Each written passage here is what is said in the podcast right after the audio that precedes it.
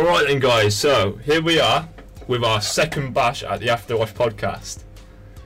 We have changed up the format a little bit, so we didn't really like the structured feel from the first two attempts we did.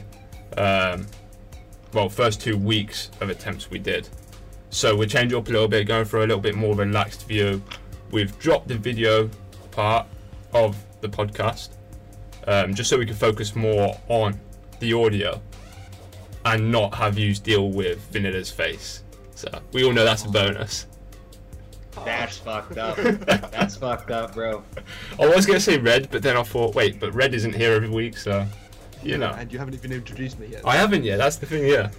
So obviously we are keeping the same thing with a guest host, where we're gonna have someone different every week to come and chill and shoot the shit with us and just basically talk. So this week we have Red's Web, Hey, how you doing? who is a loyal viewer to Vanilla's stream.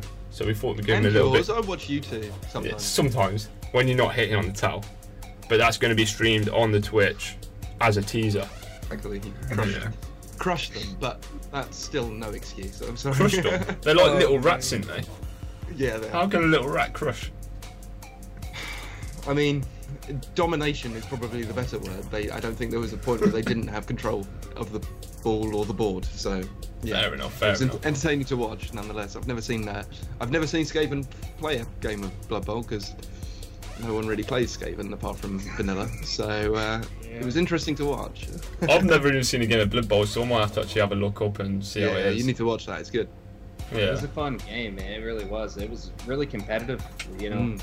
It's just the speed, man. The Skaven's speed is, is where it's at.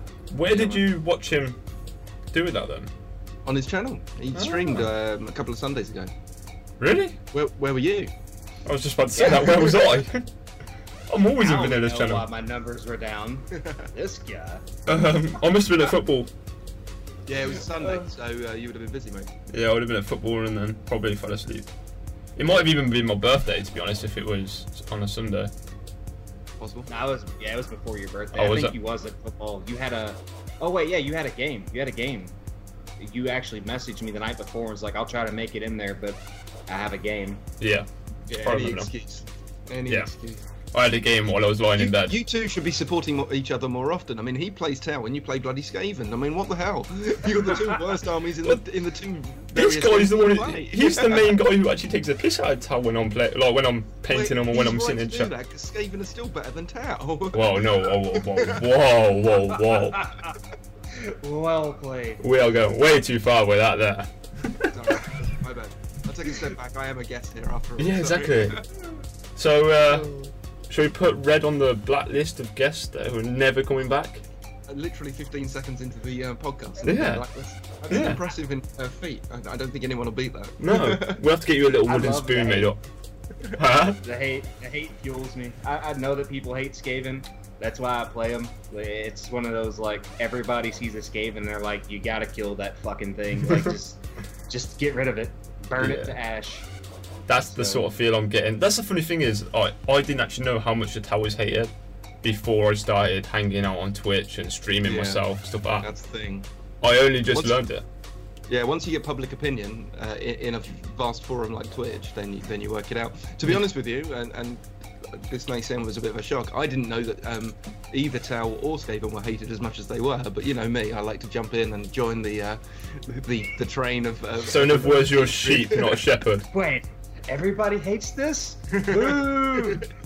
That whole mob mentality sort of thing going on. I mean, I can understand various points, but um, I, I've never really cared that much. Uh, now that I'm, I'm an active member on Twitch, uh, it's kind of um, it's fun to watch. Yeah, it's fun to join fuel the fire of people hating on our armies. Oh, Cheers, man, Red. Don't worry, I, I- I'm pretty sure I'm going to be going that way soon. Once I start pulling out my nid When, when you start getting your Tau, yeah, I know. and- Dude, I will convert everyone to Tau. Go on, Vanilla. What were you saying? that game when we streamed it, the, the Blood Bowl game, Mm. Red Red was there. He can vouch. Literally, it was like people were rooting for me, but they weren't rooting for me to like survive. They were like, "Kill the Skaven, burn him with fire." Th- They were rooting for you, Vanilla, but they were not rooting for your team. That's Yeah. as simple as Exactly. that. yeah, That's terrible. it was great though. It Yeah, was it great. was. It was really good. Yeah. Well, talking about the armies that me and Vanilla collect, or army and team, what armies do you collect then, Red? Well, I'm mainly a 40k player, in case you hadn't noticed. Uh, I'm concentrating at the moment because of 8th edition. I'm building a new Nid army because I've never had a, uh, a Tyranid army before, and it's it's fun to uh, see what changes they've brought with the, with the new edition. So I'm just diving into that at the moment. But in I've got other armies. Um, the hated, almost as hated as Necro uh, as, as Tau is the Necrons, which I have an army of. And um, before that, Space Wolves or Space Puppies, as I like to call them. So, Space puppies. yeah. So, I mean, to be fair, to be brutally honest, my my past record is not exactly a home run. Uh, so, take that as you wish. but at the If moment, you I'm don't play Marines, you're never gonna hit a home run. Marines. well, true.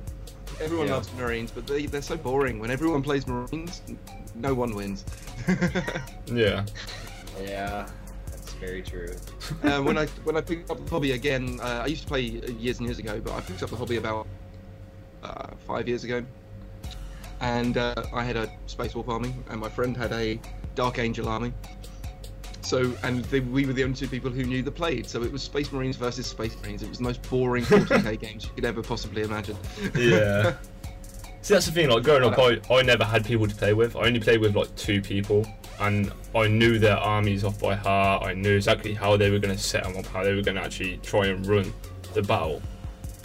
And it just got That's too boring, boring. man. Yeah.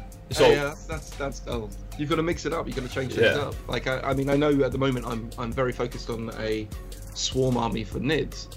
I know that there are weaknesses with that army. Like the second you don't bring guns to the table, you are at a disadvantage. Especially if anyone someone else brings out like flyers or hides high up in terrain, you've got a problem, you know. So I, I know I'm doing this as a theme to my army, but it will eventually change when I get bored of that and like I'm, I'm only doing a small army at the moment, which is 750 points.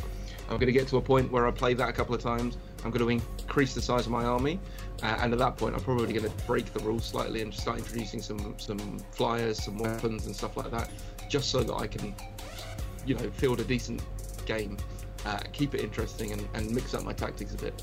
Because you can collect all of the armies, but if you only do one thing and, and run in and attack, you're you- you're never going to get the enjoyment out of the game that you are if you try and think about how certain models work with other models and develop a strategy to, to, to go with those and, and, and just have fun with the game and make every game as different as you can. If you lose, you lose at the end of the day. Yeah. But you've learned something, and that's that's part of the fun. You don't go there. I mean, every, everyone goes into a game of 40k expecting to win, but you're not there. You're, you're having fun with some friends at the end of the day. Unless it's a tournament, you might as well experiment and see what you can do, and see what your army that you've got can do that they can't do, and work to that and have a bit of fun. No, yeah, exactly. Like, but it was boring though. Obviously playing that thing because I knew exactly what to put myself out on the table to win every time. Mm. And it's bad, but they like, they never changed their ways. Like one of them was an Eldar player who ran the same list every time, and the other one was Orks, which are just you know, Orks versus Orks. Just, Yeah. Yeah. Keep Yeah. shooting. I think a lot of people get stuck on like I don't want to necessarily say scared to lose. I just they- don't want to take that loss, but there's a lot that can be taken from a loss. You, you start pinpointing weaknesses. You start uh, experimenting, like like Red said. You start experimenting with you know different things that you can include and bring into your army. I think the hardest game I ever played was against Space Wolves actually, and uh, they brought a knight, and I ended up I won that game. I won that game. Dramatic. My, my Tyranids have never lost a game, ironically. Um, but I have a small group too, so to be fair, and I always run the same 2K list. Hang on Always. a second. Hang on a second here. Your your Nids have never lost a game, and your Skaven have never lost a game of Blood Bowl. I'm beginning to think you cheat. Those o- old, old weighted dice that he's got in his pocket. yeah, yeah. Those six. yeah. Oh, six again. Must be my lucky day, boys. I've uh, I've played against Chaos Space Marines. I've played against Space Wolves. I've played against Grey Knights, and I've played against just WYSIWYG Space Marines. Yeah. And uh, that doesn't really push the limits as a mid player. You know what I'm saying? There's not a lot there to. Eldar would be something. I know if I go against Eldar, I'm going to struggle. I'm probably going to lose. Uh, Necron, same thing. Tau. No, no, no. well, you see, um, Necrons and Tau are very similar. In, in fairness, um, Yeah. with, with with the fact that so Necrons are very shooty. Okay, uh, yes, when they die, there is a chance they'll come back to life. That's awesome for, for Necron players. Um, but they, their their primarily focus is shooting, and they are terrible at close combat. There are a few. I think it's the wraiths uh, that are very good at close combat. They're the Yeah. only ones. Um, so in, in a lot of ways, they're very similar to to the Tau. where Aren't- you don't really have Aren't it in close destroyers pretty good as well? Anyway. Say Even- again. The destroyers aren't they pretty good in close The, combat as uh, well? they're the hover ones, right? Yeah, with the bloke yeah, with yeah, the they're good, but they're staff. quite expensive. yeah. Yeah, yeah, they're quite expensive. So you you don't tend to field a lot of those, and when you do, as soon as you fo- as soon as you put those on the board, uh, the enemy knows that that's what they need to target on, and they won't Yeah. last. No, They get shot. Uh, I'm very sorry about that noise. One second, my air compressor just started. My um, airbrush is still on. Sorry. Anyway, fun Um, fact: Tau and Necrons were the two choices I sort of were leaning towards when I started, like started the hobby. Well, in fairness, um, like you picked the right one because with Tau you've got a lot more options to to paint with Yeah. than you have with with Necrons. Like everyone takes Mickey out of Necrons because they just, you know, slap a bit of silver on, and you're done, um, Yeah. and you can move on. Obviously, I don't paint mine that way, and you can be creative with it. But with with Tau, you've got a lot more interesting uh, built-in lore. I've Yeah. had to make my own lore for, for my Necrons, whereas you, you you know from your point of view, you've, you've just got a, you can hit the ground running with pretty much whatever you want. Yeah. So, you, you- in that one respect, you pick the right army. Uh, in that one respect. I'm gonna take that as a bonus. Necrons, when you see a Tesla, like a, the, the Tesla rack, you know what I'm talking about. I, I'm assuming Red does. He plays Monolith. Huh? Do you mean the monolith? Tesseract. Yeah, the monolith. Yeah, the- yeah. yeah, yeah. Um, when you see that hit the field, you pretty much like this. This is why I don't play Necrons. Uh, if it hits the field, it's guaranteed that thing is guaranteed to get melted. They they know how many points you paid for it, and they know if that goes, game. Yeah, well, you've got that, and you've got the, the giant monolith, which I think it's called the Tesseract Core or something stupid like that. It's a big, Yeah, big the massive one. And Yeah, people will, will go in. That, that's super heavy. And to be fair, it's quite strong. It can withstand a lot. But yeah, if you're bringing something like that to the to the to the battlefield, I mean, this is the same for any army. If you've got something that you know is ridiculously expensive and you're bringing it to the table, you're using the fact that everyone knows that that's a big thing, and you're you're, you're distracting them from what else is going on at the table. You're bringing that to distract the player, not to be the focus point. Of the, well, in actual fact, to be the focus point of, of that army, so Yeah. that you can do stuff around the back without them noticing. Um, I, I found like a big expensive model is usually very good, especially if the um, player that you're playing against knows your army even slightly. They'll know that that's a big one and it's a problem for them. They've got to get rid of it, so they will focus on that, whilst you can nip off and s- sneak around the back and or whatever you're going to do and take them out without whilst they're all focusing on one thing. The funny thing is, I You've used to. Go on, carry on. Go on. Go on, carry on. no, Sorry. I'm done. I'm done. Oh, so the funny thing is, I used to do that with my Tau. I used to run two hammerheads, Mm-hmm. leave them at the edge of the table so everyone knew that that's got a 72 inch range on that railgun. That's Yeah. going to hit us if we leave this cover. Then they'd try and get close and destroy that, and I'll just have a couple of devil fishes and with like a full troop of fire warriors and a couple of stealth suits go around the edge, flank them from both sides. Yeah, exactly. You know, you, you, the idea of a, of a tabletop game like uh, 40k is, is you're playing a strategy. You're not playing. Look at this this model. I mean, we play a different game because we, we like to paint. Okay, so we have two games going on. Look at this model that I've painted. It's amazing. Okay, because that's you know that's what I'm doing when I bring a when I bring a, ta- uh, a model to the table. It's like, look, I've painted this and I've spent eight hours painting it, and I think it looks really cool. That's one game. The other game is you're playing a strategy game. So you want to outthink the opponent, and as soon as you put down a heavy points uh, model of any kind, they're going to be focusing on that, and you can use your your grunts if you like to actually win the game without them even noticing what's happened. By the time they realise, it's too late. You've won. To be honest, it's not even just high points as well. It's it's like special characters as well. Like for Tau, obviously, I'm using Tau. I use Tau in every one of my references because it's all I really know. The Yeah. Ethereals, if you put a Ethereal on the table, you know people are going to aim for that straight away. Yeah. because obviously the leadership aura that it gives it. I don't remember correctly. It's been a long time since I played, but Yeah. it used to give plus one to something. I can't remember what it was off the top of my head. it is the same principle, and I don't necessarily mean just points. I mean like characters, any any particularly named unit or anything like that is going to take the attention away from all of the grunts that you've got, and Yeah. that's kind of that's how you you play a decent game of 40k. Is if you can control the big unit or the the characters, but still maintain control over the grunts, then you're going to win. Hmm. Probably a lot better than someone who's just panicking because something big's running towards them. Yeah, So yeah, I mean that's that's that's how I play 40k, and I, I, I don't win all the time, but I do have fun every time. So that's No, the yeah. main thing. that is the main thing with this hobby.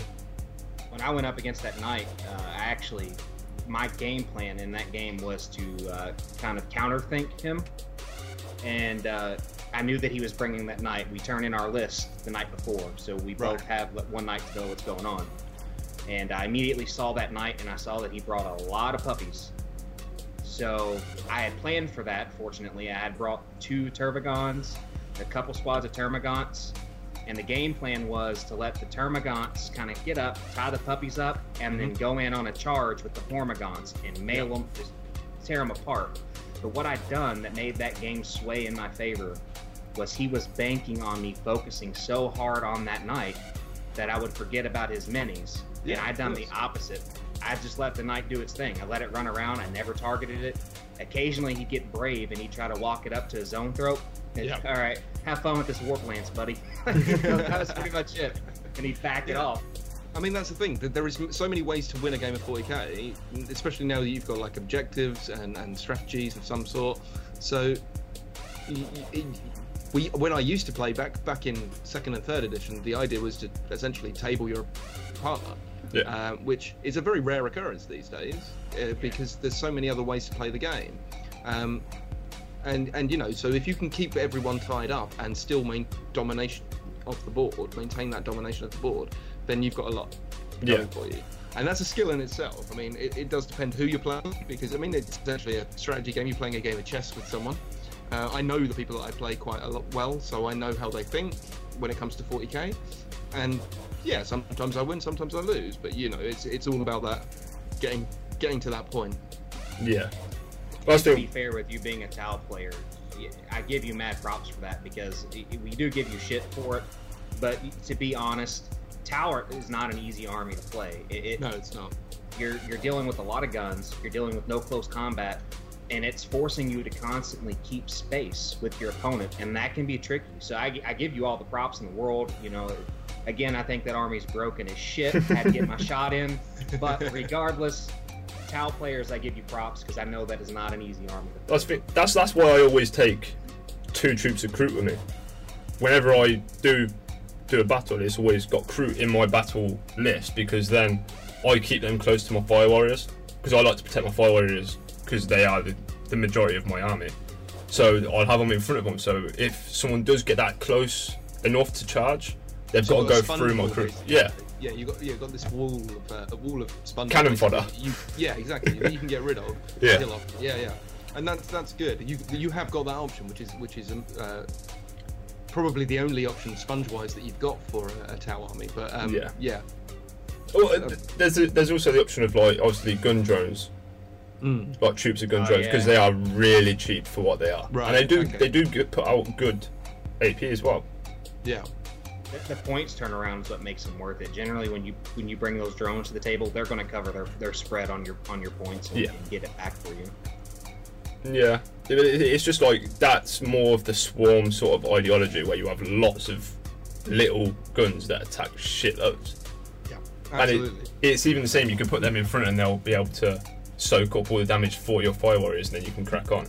Exactly. I mean, that's the advantage of, of it when I was playing uh, Necrons. Uh, you, you can get uh, Necron warriors dirt cheap, dirt cheap. Yeah. And you can fill quite a lot of them, and they can fire twice, or they they, they, they have rapid fire. Sorry, so they can fire tw- twice within a certain range.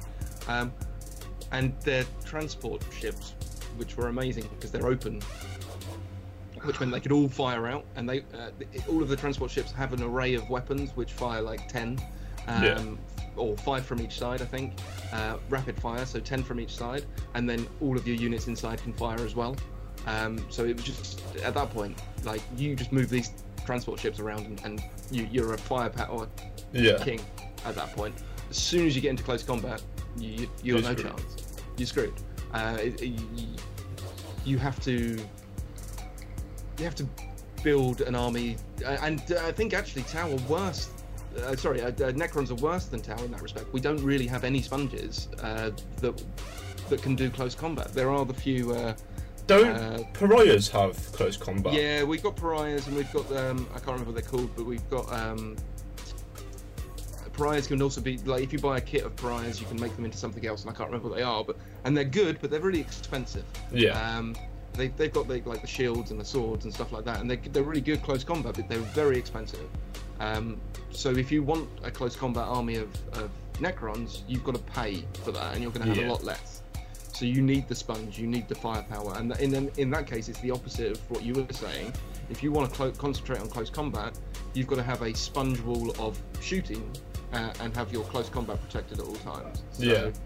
it, it's it's kind of the opposite in that that regard. But Yeah. you, you have very limited options.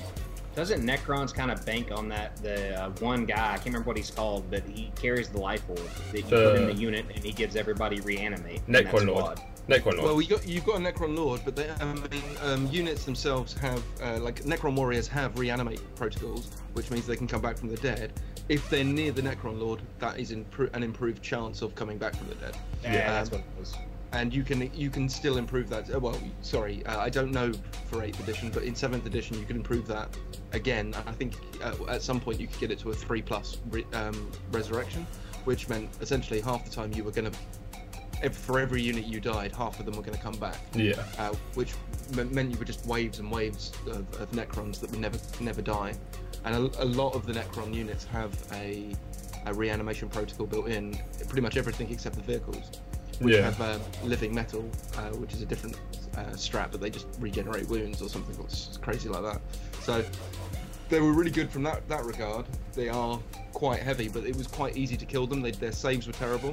Um, not as bad as Nids. Nids can't save for shit, it turns out. So that's, Yeah, the, they- that's the thing I'm worried about in my, my Swarm army. I've got a lot of Hormagaunts and their save is something like five, mm, maybe even six plus. Yeah. Jesus. So, yeah, maybe they'll die, but that's why I'm bringing lots of them. Yeah. You know. Yeah. I, I think another model that's really good as far as bang for their buck. Uh, reference to Tyranids again. I, I honestly think that the Biovore uh, is one model that is just unbelievable for its points Uh, cost. refresh my memory because I've been concentrating on all the um, all of the Tyranids that don't have guns. So the Biovore is the one that shoots out biospores. Is that right? Yeah, Biovore shoots out the uh, Spore Cyst, the little. Yeah. And reason why I say this is because you get rewarded whether you hit or you miss. If you miss, you roll a d6. I'm sorry, you roll a d3, and you place d3 spore mines underneath Nice. the template. And with the barrage special rule being able to flip the template from there on out with your squad, the rest of your squad of Biovores, you can stack those spore mines, and then for every every extra one that's in that pack, the damage goes up, the the AP or the strength. And uh, none That'd of those re- units. Go What's on. up? I, Oh, I'd be none- really interested to see how that works with 8th edition, where they've got rid of all the templates. 'Cause Yeah. They, I, I, I'm, I'm curious as to how they'll, they'll build that in. But sorry, go on. What were you you going to say? the the cool thing about that is you can start putting those out turn one, and there's a special rule for those forces that they do not reward victory points or whatever. You get no points for killing those squads. They do not Right. count. So Yeah. It's free units. You get them for Yeah, free. yeah. So they've changed a lot of rules with, with the eighth edition um, uh, for any chaos players among you. Um, any spawned chaos demons you have to buy beforehand points wise. So if you're bringing a game of, of uh, a thousand points, you have to include anything that you may spawn onto the table beforehand. Uh, so included in that thousand points is your your demons that you're spawning. Um, with Nids, uh, there is a particular unit, and I can't remember for the life of me what it's called, that will spawn out Termagants. Um, and I think you have to pay for anything that that spawns out beforehand. So you can only spawn them into the game if you've paid for that in points beforehand. Well, Jesus. There goes my Tervigon. He will no longer be used. but I'm not. Uh, I'm not 100 percent with, with the NIDS one because again, I've been not looking into those. But um, I, from what I was reading, it most of the armies that, that rely on spawning new units, not necessarily. Uh, the, yeah, spawning new units um, will be treated as reserves, so you have to pay for them before the game starts. Ah. I could, I could be completely wrong on this, but that's what I've read so far, and I, I, and what I've seen in a few games just as Eighth was coming out. So it does change things up a little bit, especially if you're a, um, well, if you're any player that relies on anything coming in, like spawned in. Yeah. That would change the way it's Absolutely. played as well. Each army is going to change. That that's completely that, that kind of, in my opinion, that kind of makes uh, Tyranids uh, kind of bottom tier. And I don't know what they've done to balance that out, but uh, Tyranids rely on numbers. And Yes, they do. Yeah. With having to pay for those numbers and not just getting the free spawn ins with the possibility of, of spawning out. Yeah, I don't know about that. Hmm. Yeah. You, you you'll have to read the um the index for um Tyranids and because you you you played in the previous edition of, of 40k so I, I've got I'm coming into this fairly new because I've never played with Tyranids before that's uh, as a new rule book comes out I tend to start a new army uh, and this was the one that I went to because I liked the look of the the Genestealers and the Swarm uh, and the uh, the Broodlord and the Swarmlord um, working together quite well. Uh, and there, there were certain things that dragged me in, and a lot of people are saying at the moment that NIDS have been given a lot of uh, hatred by Games Workshop in the past, and this edition seems to balance that quite well. So, whilst you may have lost the um, additional spawn-ins, maybe again you'd have to check that. Uh, I'm not sure if I'm 100% correct on it. You may make up for that elsewhere. Um, from what I've seen, they seem to be quite a powerful army Yeah. to field. That's- So- Sounds I, I, haven't looked into it redo the List.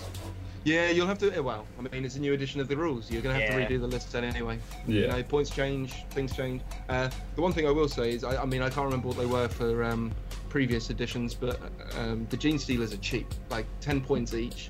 That's a Uh, hell of a lot cheaper.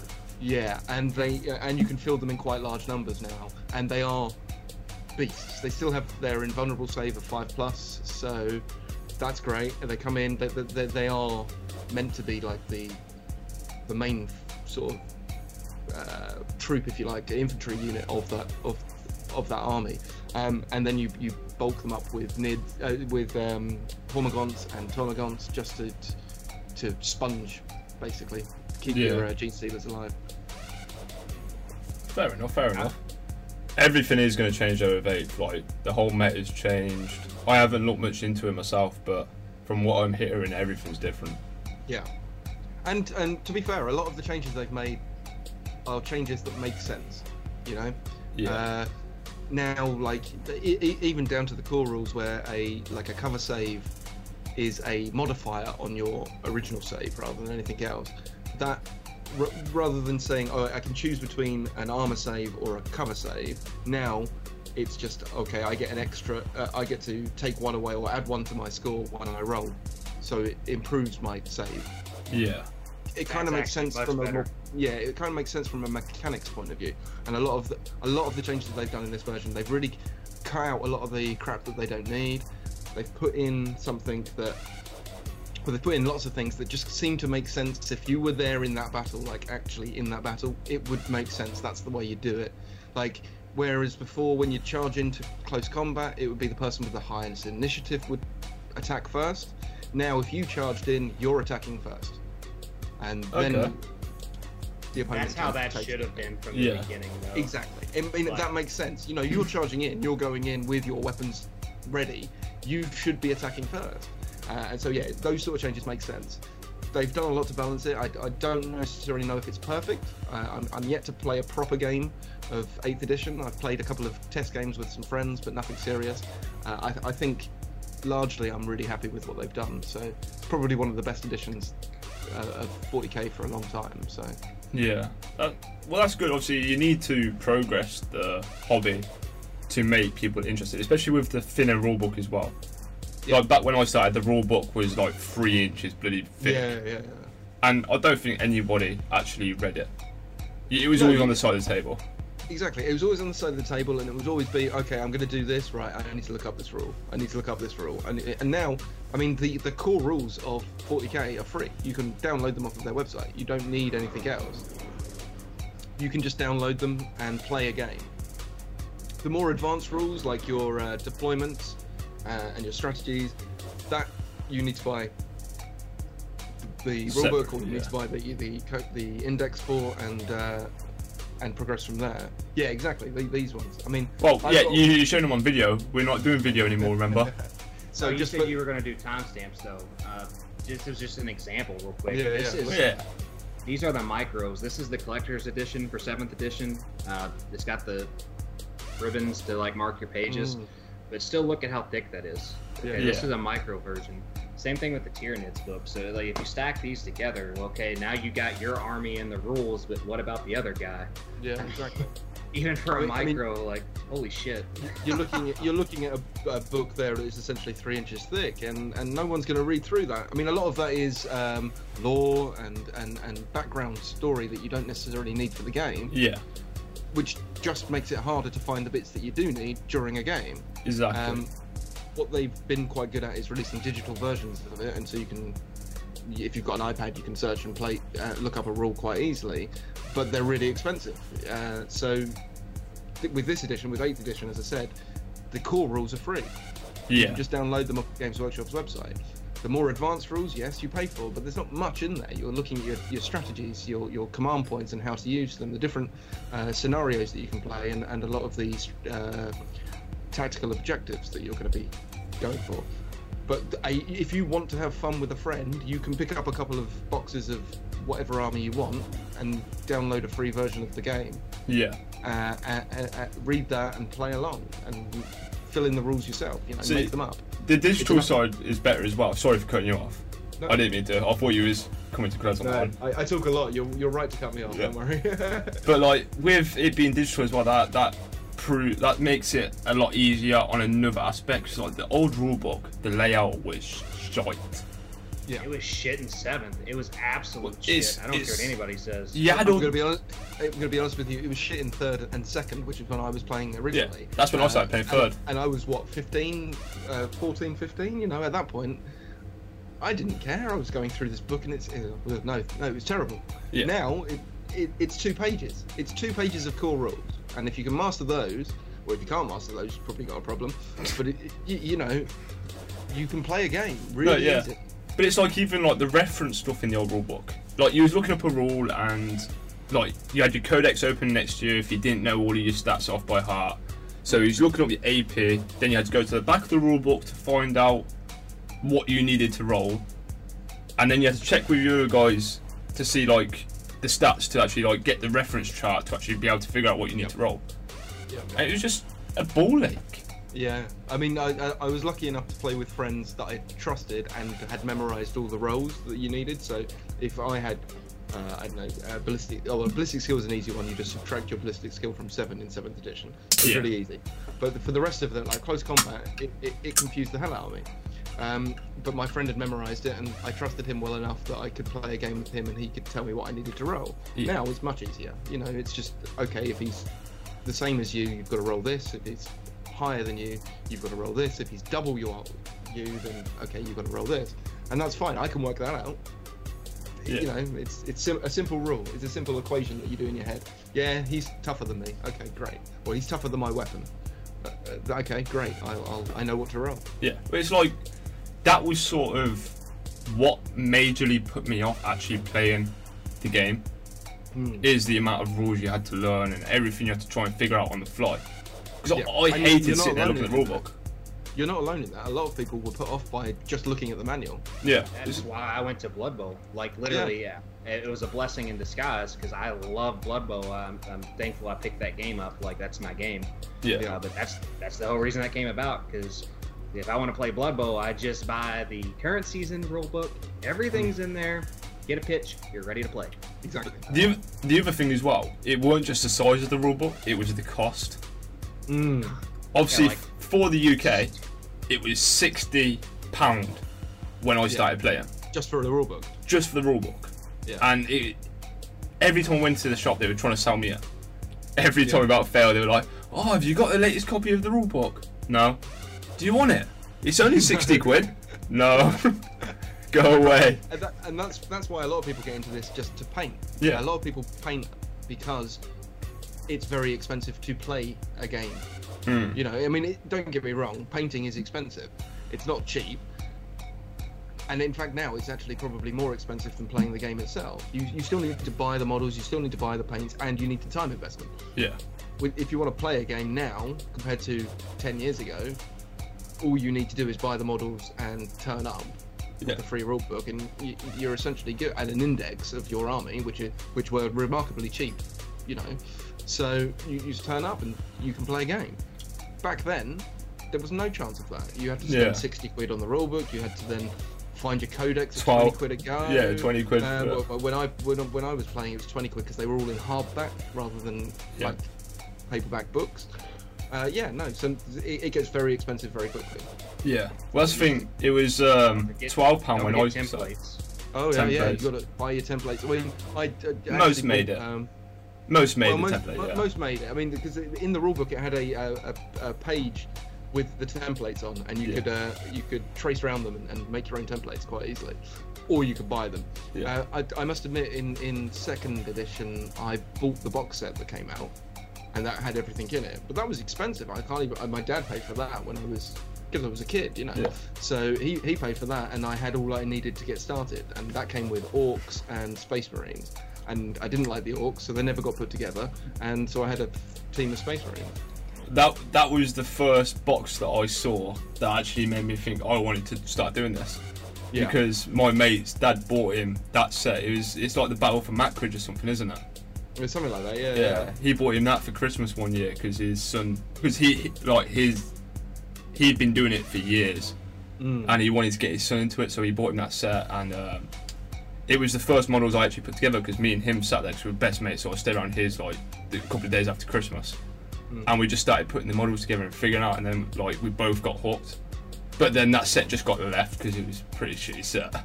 It was, yeah. And I went, pushed- I went Tau, he went plastic. Yeah, Yeah. As soon as you got the idea, like it, all it took was that initial investment. You got the idea of what you wanted, and all of a sudden there were much more beautiful armies out there. yeah.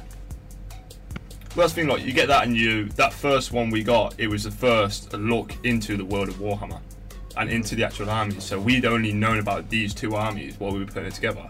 Yeah, and then we went into Games Workshop one Sunday and did the beginner day. I don't know if you have that in America, um, No, we don't. but in the UK, especially at the store that I live by, which is the Coventry store, they used to have a beginner day on a Sunday. So um, you used to go in. They, like, thi- this is the one thing I commend Games Workshop on. It's the only thing I will commend them on in the store anyway. but you used to go in there and if it was your first time playing, you didn't have an army, you just wanted to like look at the armies, see what they were like, and then learn a bit of the rules. They used to lend you armies fully painted.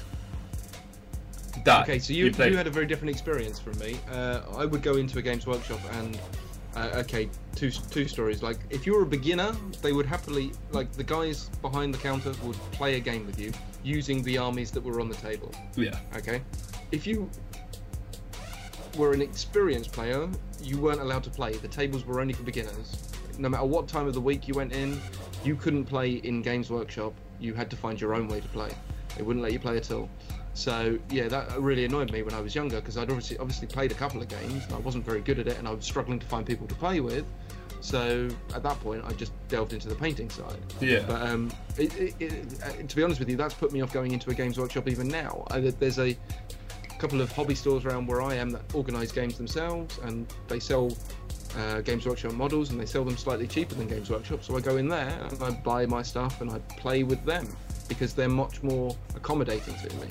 Whereas I've always felt kind of ostracised when I go into a Games Workshop shop. That's Or, really- sorry, a Warhammer shop now. Yeah, but yeah, that's that's really weird because the one that I go to, there's you walk into the store and there is like a there's two tables as soon as you walk in, which are like display tables. Yeah. So they've got like the Lord of the Rings set set up on one. In I can't remember which one it is. I think it's do you know the mime one where they have the big goblin yeah, a big yeah, yeah, troll.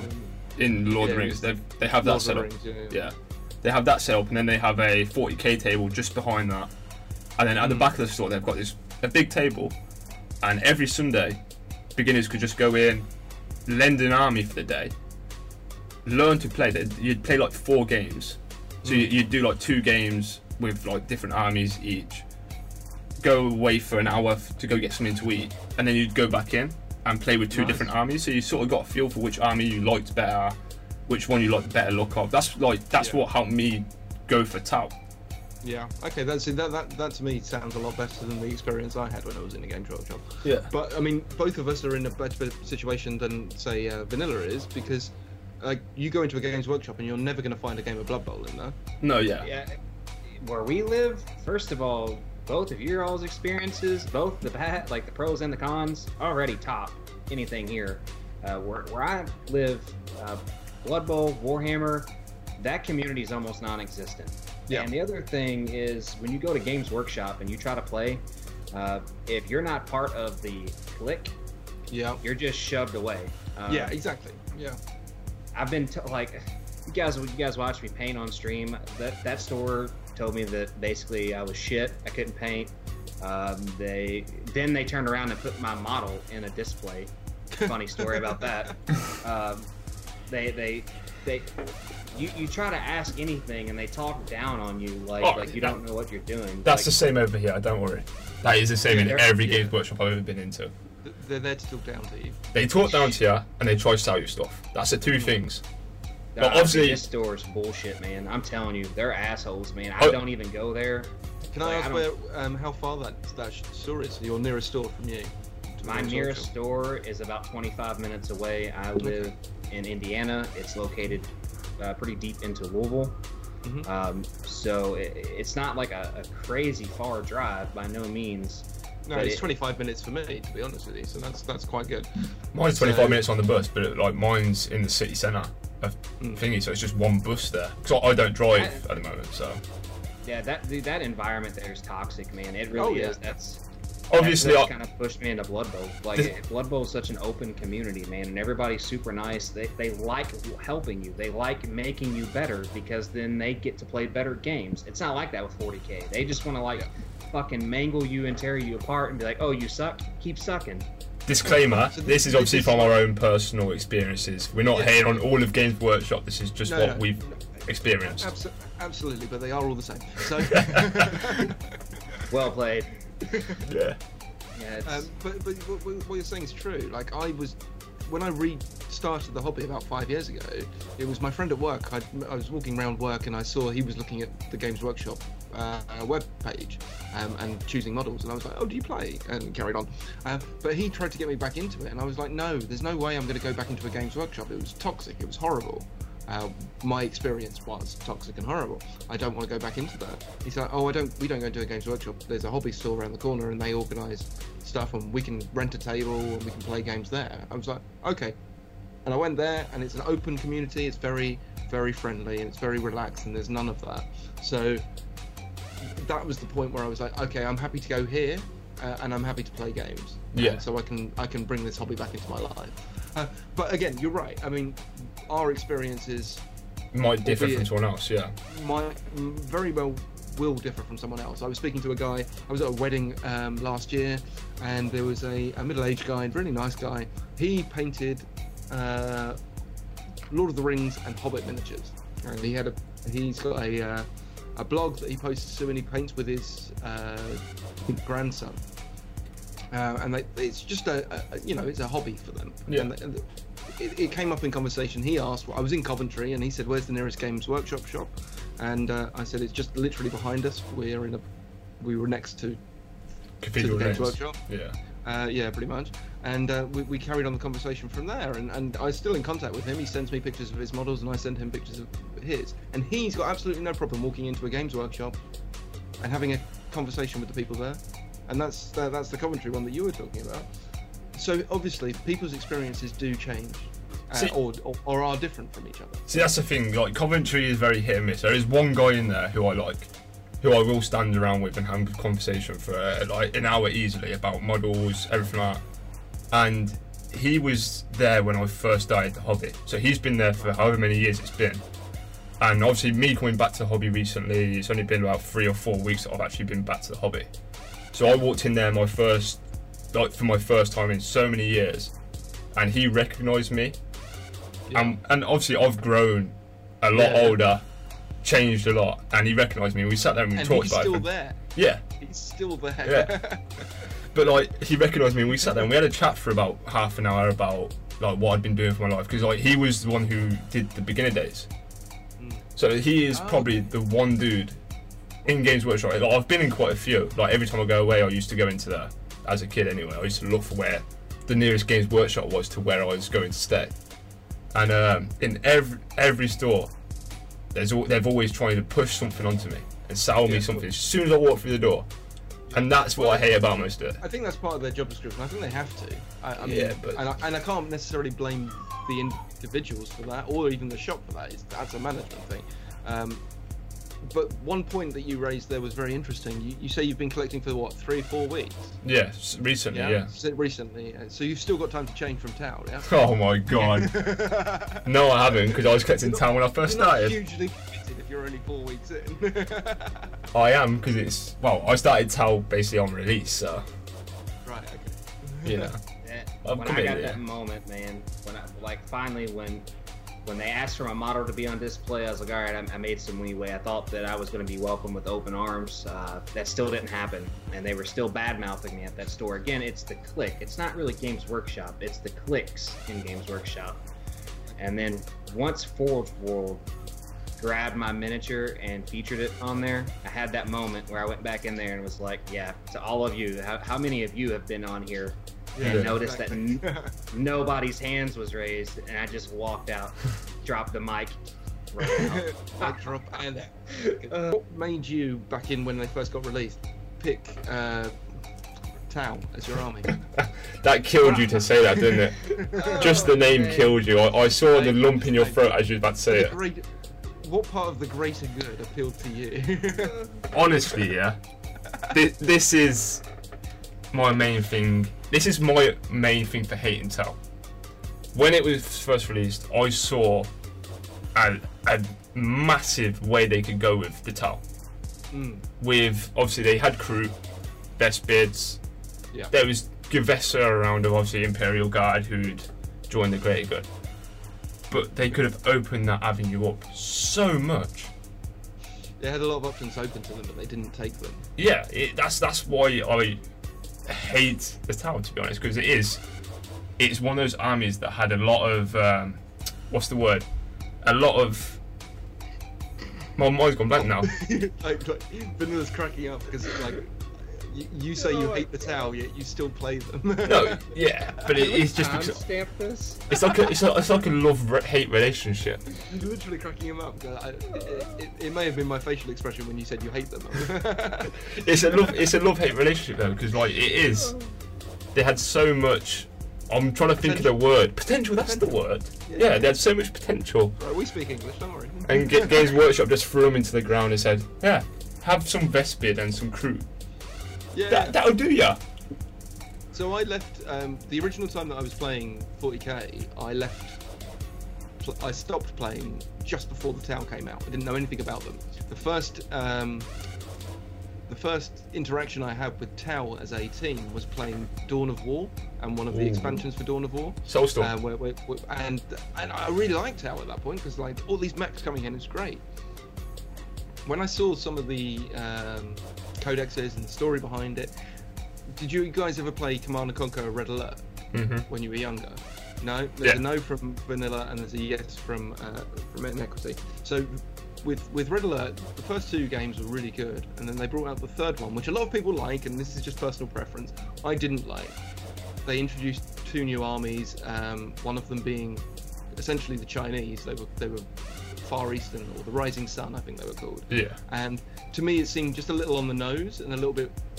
Uh, they were the ones who could mind control dolphins. I think it was, it was very strange. I don't, the, the, their whole story went way out the window. Yeah. Um, but I saw a lot of similarities between them and and the Tau, and it was to, to me uh, because I've been playing Dawn of War. This, this was around the same time. I didn't realise that Tau had been out for a lot longer than that, and I just saw that as as like a we need to get an army in that represents this because Yeah. Red Alert is a popular game. Um, and and that that's completely wrong. I realise that the timelines are completely out. But for me, I, I, I always see Tau as just slightly racist Games Workshop trying to be Yeah. uh, i- introduce like big mechs. This has got to be the the Far Eastern. Uh, Sort of Gundam sort of. yeah, exactly. Uh, which, which is fine if it's done well, and I don't think they necessarily did it particularly well. Uh, so at, at that point, I was like, yeah, maybe maybe this isn't an army for me, but That's the thing. it, it's a little on the nose. So to speak. talking about Dawn of War, they were literally one of my favourite games growing up. Like even throughout the break of me stopping collecting and painting and all that, I still played Dawn of War. So I was at uni when Dawn of War came out, and at that point I was like, okay, I like real-time strategy games. I like Command and Conquer. I like Red Alert. I'm gonna down, uh, download this this game and, and play it. The second I downloaded it and started playing it, playing it. This is at a time where you couldn't legally download games. Yeah. Uh, I was like, I like this game. I'm gonna go out and buy this, uh, and and spend the, the the little money that I had on buying it because I played that constantly. It was a fantastic representation of of you know 40K The universe. Yeah, the 40k Yeah, universe. Have, you, exactly. have you ever played Dawn of War? Vanilla. No, I'm I'm an XCOM guy. Yeah. Mm. Do you know what Dawn of War is though, do you? Yeah, I do know Yeah. what it is. I've actually saw it played on Twitch. Yeah. That's me like I, I actually still play it today. Like the Yeah, old yeah, the yeah. old school The- ones. the not not not two or three. Like I've, I've looked into two and three and they just look Mm. boring. They're not. They're not the same. No. They're not the same. It's not. You, you know, this is a real-time strategy game, and and they've changed it along the way. But uh, to me, to be honest with you, like as a computer games player and a 40k player, the original uh, and the sequel, to be fair, StarCraft, were the best 40k games that were ever made. Yeah. And originally, and I don't know whether you were aware of this, but originally Blizzard were making a 40k game, and Games Workshop pulled out yeah. at the last minute and they released it as StarCraft, changing Yeah. up because you had the Space Marines, you had the Eldar, and you had the, the uh, Tyranids, uh, and they got renamed to uh, Terran, uh, Protoss, and uh, the I can't remember what the uh, third one is for, for Uh, I can't remember. StarCraft, but um, yeah, essentially they're, they're, they're the three characters they were going to have, and they did spectacularly well, and in my opinion, still the best 40k game that ever got released on a PC. yeah. So It's like Dawn of, Dawn of War was a fantastic realization of the universe. I think the gameplay was better in StarCraft. Yeah, So- definitely, yeah. That's been like even going from the tabletop to Dawn of War, they did it in a great fashion as well. Yeah. Like obviously it weren't turn based, but I think that added the extra aspect that made it different to the tabletop version of the game. Exactly. Just because we we, we can only play for, uh, 40k in in a turn-based game, you know, it wouldn't work if it was free for all, just Oh, doing yeah. what you want to do. Of course, it wouldn't. The advantage you've got with a video game is it can be real time. Yeah. You know. So yes, it's not turn-based, and that's not necessarily a bad thing. Uh, don't get me wrong, I'm a big XCOM fan as well. I like a turn-based strategy game, but they bring different things to the table. Yeah. you couldn't have a XCOM game that dealt with hundreds of units Oh yeah, absolutely not. No. because it would take too long. Same Um, with like even Civilization, that series. Yeah. You couldn't have that many units. Even then, like if I played that, I struggle keeping up with all of mine. But you don't. I mean, the ma- the maximum you really have in a, in a Civ game is probably 20 to 30 units, Yeah. and they you they're your main. That's your main army.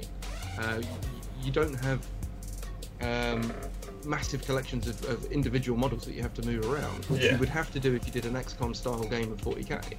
Uh, so it couldn't work that way. So I think a real-time strategy really works for for that thing. Yeah. Um, they've had some blunders in the past. Um, so yeah, they've made some real blunders in the past. They've made released loads of um, games. Games Workshop have released loads of video games. Uh, up until Dawn of War, none of them were particularly good in any way, shape, or form. Uh, I think you had Warhammer: Shadow of the Horned Rat, which people liked back in the 90s, um, but it wasn't a particularly involved game for Warhammer game. The thing I hated about all those games before Dawn of War was it was Mm. Space Marines. That was it. No, this is a Warhammer. This is originally like Shadow of the Horned Rat. No, yeah. fantasy. Yeah, yeah, no, that, that's what I'm saying. I'm on about like the 40k sort of genre. If you know what I mean, their blunders Right. for me was always it was always based around Space Marines. Well, Space Marines were the poster boy. You know, it was it, it had to be the poster boy because it was the only it was where humanity was going to be in forty thousand years time. So they had that as a uh, the only connection to our real world, if you Oh, like. to be honest, I thought Imperial Guard was more Yeah, no, you're probably right actually. Uh, But uh, uh, like, from from my point of view, I, I, and I'm pretty sure most people just ignore the Imperial Guard until Yeah. recently. yeah. Um, like because Space Marines were so pre- prevalent, um, the Imperial Guard are now getting their their, their new codex. Uh, they've either got it now or they're getting it very soon. I can't remember. Uh, and let's hope that they've got some new interesting miniatures in there. But the only thing really going for the Imperial Guard, in my opinion, is they've got lots of tanks. yeah. Yeah. Their their, their, their, their, their infantry is is not 40k. It's It's modern day army. it's modern day army trying to be 40k, and it's like, come on, guys, we've had 40,000 years to develop, or yeah, we, we've had 40,000 years to develop an army, and you're still running around in in camo gear and t-shirts. It's just Yeah. no, I'm sorry, it doesn't work. Yes, I love your tanks, but your your infantry just doesn't fit. No, So yeah. uh, th- th- this has always been my problem with, with Imperial Guard. But I've I've think- always thought that Imperial Guard was just put into it to sort of entice people actually doing modern day armies and stuff like that. See, yes, maybe. Uh, I, I think, I think Imperial Guard were brought in because of the other big hit that they had, which was um, Space Hulk, which was Genestealers and Terminators basically just walking Yeah. around. But Genestealers became their own thing, where they had cults and they could infect humans, and you needed some way of differentiating between an infected human uh, and a space marine of some sort. Uh, and, Yeah, and Imperial. Guard came around the same sort of time. Uh, and I, I really liked the idea of, whilst I really hate Imperial Guard, uh, especially their infantry, Genestealer cults were an amazing addition that you could Yeah. have and play that army, and then just you could take their stuff and use it and make it look really cool because now you're infected aliens. So uh, that to me made more sense, but the Imperial Guard themselves really didn't. And there's there's a reason why it's only Imperial Guard that get infected by the Genestealers uh, or the Genestealer cults is because they're the ones without any bloody armor. They're just sitting around getting infected. They've got wor- worse armor than Tau. Well, yeah, yeah, but the, this is the thing. You've picked Tau, which we hate on. We, everybody hates on Tau, even though we like Tau secretly deep down. There you go. I said it just once for you. I'm going to clip that for the podcast. Tau. I'm just Yeah, going to play that over and over again on my on my stream next time he's in Yeah, there. you do that. Everybody secretly loves Tau because everyone likes big robots. There's nothing wrong with that. Imperial Guard, people just don't think about. It's forgotten. People forget about them. At least with Tau, they've got a reason to hate. You know, Yeah. people remember them and they say, "Oh, the big robots, yeah, blah blah blah," and they hate on it for that. With, with, but no one remembers anything to do with Imperial Guard because Im- they just no one plays them. Imperial Guard is the vanilla ice Yeah. cream. No offense, offense. vanilla. No offense. Easy. But it is though. It, it- it's the vanilla ice cream. It's that safe choice that it's just there. It's bland. Can, can we just include in there that when you guys are referencing that, that you are speaking of Astra Militarum for those of the, them that Sorry, don't know? yes, yeah, look at Yeah. us at our age. Uh, I Yeah. about that. Latarum, yeah, yeah.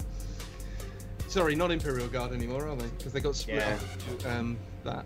As, what, what, what was it called again? Astra Militarum. There we go. Thank Okay. You. I still don't know what that means. Guard to anyone born in the 80s. I was born in the 90s. Really? Jesus. I mean, I always knew of them as Imperial Guard. Uh, what actually happened was somebody was like, "I'm gonna play my Astra Militarum," and I was like, "You're gonna play what? What the fuck is that from?" And they're like, "These guys," and I was like, "Oh, Imperial Guard. they got a new name." I still. I, that is a new thing to me now. I've only just learned that they had a new name. To be Oh, honest. You always called them Imperial Guard? Yeah. Oh, good for you. You were right. You were right. Because um, the, the new name, is- which I can't even remember, is terrible. Yeah. I got the codex back there, the little Yeah. mini codex. You guys know I got a, like a massive collection, and uh, yeah, I don't really think giving them a new name changed anything. It was more like, oh, you polished a turd. You're Still a turd. I will be. I will be very shocked if they don't do something. Um, they're bringing out the codex, so let's see. We may be completely wrong. By the time this podcast goes out, or by the time a couple of months have passed, they may be really good. But I Yeah. doubt. I Well, really doubt. What direction would you take the Imperial, well, whatever you want to call it, Imperial Guard forward Yeah. to make them better and make them more enjoyable to play and more memorable? They've got to have fucking power armor. Well, Period. They- That's they've got to have some for, yeah, they've got to have some sort of armor rather than walking around in t-shirt. Like they all walk around like Arnold Schwarzenegger out of Predator, but they're not. Yeah. Do you know what I would I'd give them? What's that? Joe Avatar, the, the I, movie. I know, I know. It's going to be mechs, isn't it? No, Joe, you know Give Avatar the movie? Yeah. Yes, I know. I knew it. I knew, dude. We already have those. Fucking uh, Grey Knights have have those mechs. Do they? It's Grey Knights. It's either Grey Knights or Dark Angels that have those mechs with the guy in the front. He's No, like, you're, you're thinking of the um, uh, the the mechs from uh, the Matrix movies, uh, which the Grey Knights have, like the, the, Yeah. sit down ones. They, they, they- yeah, they're directly ripped from Matrix. What he, what uh, Turk's talking about is probably the the flyers from A- Avatar, right? The flyers? What do you mean the flyers? Flyers, the the the, the, uh, the almost helicopter type gunships that they come in and. Oh no, I, I meant the actual like the like in the last fight scene where it's between the guy with the scar down his face and Oh yeah, yeah. like he smashes the thing in, he's starting choking Oh, to death. okay. that So one. like the power armor. type. Yeah. Yeah. Okay. Yeah. All right. yeah, those mechs are already really cool. There's not enough of them, to be honest. Uh, at, you know, Red knew exactly what I was talking about there. Uh, that would be a really cool addition. That would be a way to like kind of throw them more more brute strength Hmm. without having to be like have these knockoff space marines. Yeah. Yeah, No. exactly. knock-off Space Marines is what they are. Well, that's the thing though. I, I was thinking that because it'd bring them more into the forty thousand year. Yeah. It's not just guns and camouflage. No, no. But we've got a human race uh, which is genetically involved to become Space Marines. Yeah. Okay. So why do we need the? Um, I'm sorry, I'm going to call them Imperial Guard because I honestly can't remember the, their new name.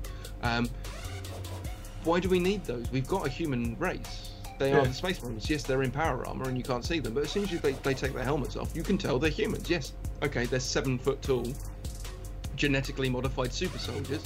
But, But uh, if you've got those, why do you need normal people? but e- even the seven foot tall thing, people would probably grow to that sort of height anyway into the forty thousand years. Exactly, yeah. You've got to think that's Especially if what they're in space all the time because there's no gravity. exactly.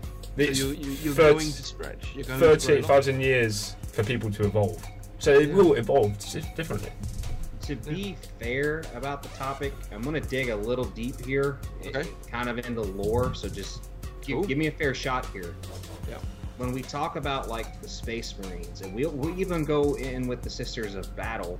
Mm-hmm. Um, not not everybody gets to be a Space Marine. You, you got to keep that in mind. Those are genetically superior individuals, and if you don't meet those standards, then you cannot be a space marine. It's kind of the thing with women. Women cannot be space marines. It, it's plain as day in the rule book, which is where the Sisters of Battles come in. Um, I almost feel like they were introduced because we needed to have some form of rebel. Like we may not be genetically superior, but we are here and we can still fight. And I think it honestly, I think it adds a nice contrast to the lore when you think about that. Because imagine if right now, real time, if the only way that you were allowed to be a computer programmer was if you had like perfect 2020 vision and you had to at least have 11 fingers, uh, like, you know what I'm No, saying? you're right. You- You're, you're, you're absolutely bang on. You're right. It does give that depth that you need. But the problem is, there isn't enough. It's a bland depth. There's, there's no depth to that depth. It's like Yeah. it's the shallow end of the swimming pool. If you jump in, you're going to fracture your skull. uh, you, you don't want. Well, people don't care necessarily, and I think they need to make that deeper. They need to make that richer. Um, Yeah. They have started doing that. They're, they're introducing. They, they had the Skitarii in seventh edition, which I think they're introducing into uh, the grand scheme of, uh, um, of Imperial Guard. you can use them and, and so on and so forth. I'm not 100% on that, but there are a lot of options to it. Uh, but for me, just looking at the troops, it's not something I'm necessarily going to want. If I want to paint human beings uh, with guns, I'm going to collect a uh, World War II game or a, a, a modern day war game based in the real world. Yeah. I, I, I'm there for the escapism, for the the science fiction of this world, or the fantasy of, of Warhammer Fantasy. And so, like, I, I pick up a NID oh, because that's cool. It's different. It's not something that I deal with on a daily basis. If I pick up a guy with a machine gun, I'm Yeah. bored. No, You know? yeah. It, it, to me, to me personally, and and I realise that I'm not. I possibly stand alone. I mean, obviously Turk agrees with me, Yeah, but agree. I, I realise why they're there. I realise that they do give that depth to the 40k universe, and it gives us a place in that 40k universe. But at the same point, we, I mean, we don't need to be there. If we've got genetically engineered soldiers, like you say, that only certain people can be in that group, then they're our fighters, and we're somewhere else. But that's that's like the armies of today anyway. Yeah. If you're unfit, you're not going to join the army. No. Yeah, eh, eh, you know, and, and to be fair on your guys' argument too, you know, uh, I, I'm more or less I'm defending the Astra Militarum players. You know, I get it, uh, but they, eh, I'm on the same side of the ship you guys are. They're incredibly out of place in the universe. It makes no sense. What, what I Um, can say though, with, with absolute definition, is I've seen some amazing paint jobs, and I know people care deeply about the uh, Imperial Guard as Astra Militarum. Uh, I think that some of the models are absolutely fantastic. Don't get me wrong. I, I think if you play them, good for you because it's not an easy army to play. You're going to turn You up need with a lot of them. you need a lot of them, or you're going to turn up with some tanks, and, and and tanks aren't necessarily as good as they used to be in previous editions. So, fair play to you. You've turned up with a difficult army, and I think played well, they're a very successful army.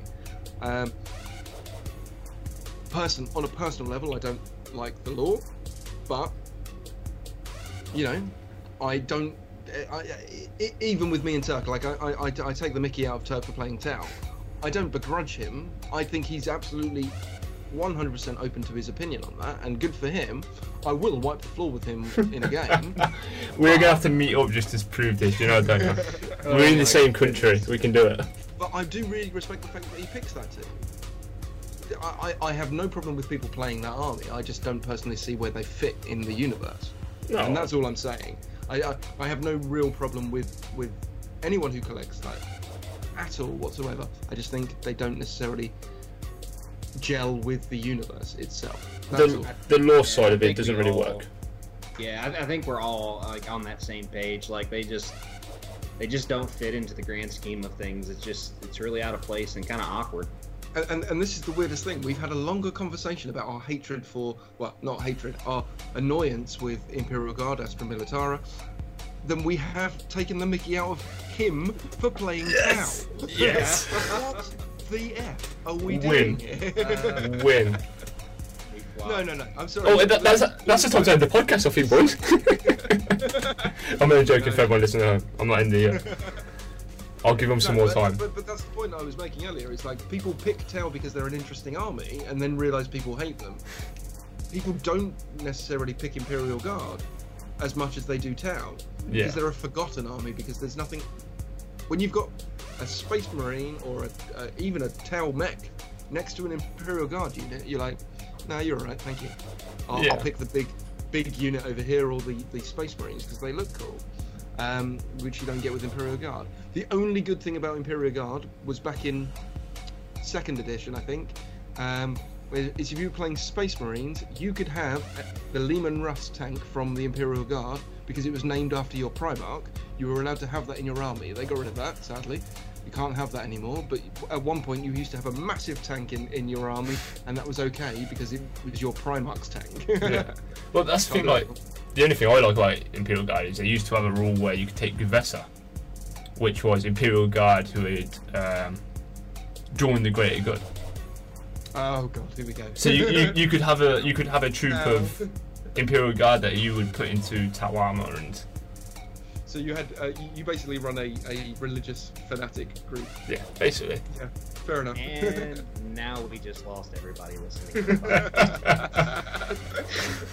okay. Join the Greater Good. I will convert you all to the Greater Good, especially you, Vina. We know you want to start collecting Tau. I, I would gladly paint them up. Uh, Yeah, supposedly, we got a follower that's supposed to be sending us some Tau miniatures to paint up in uh, Pride colors. So, uh, gonna see if that works. If we do, I know where I'm sending them.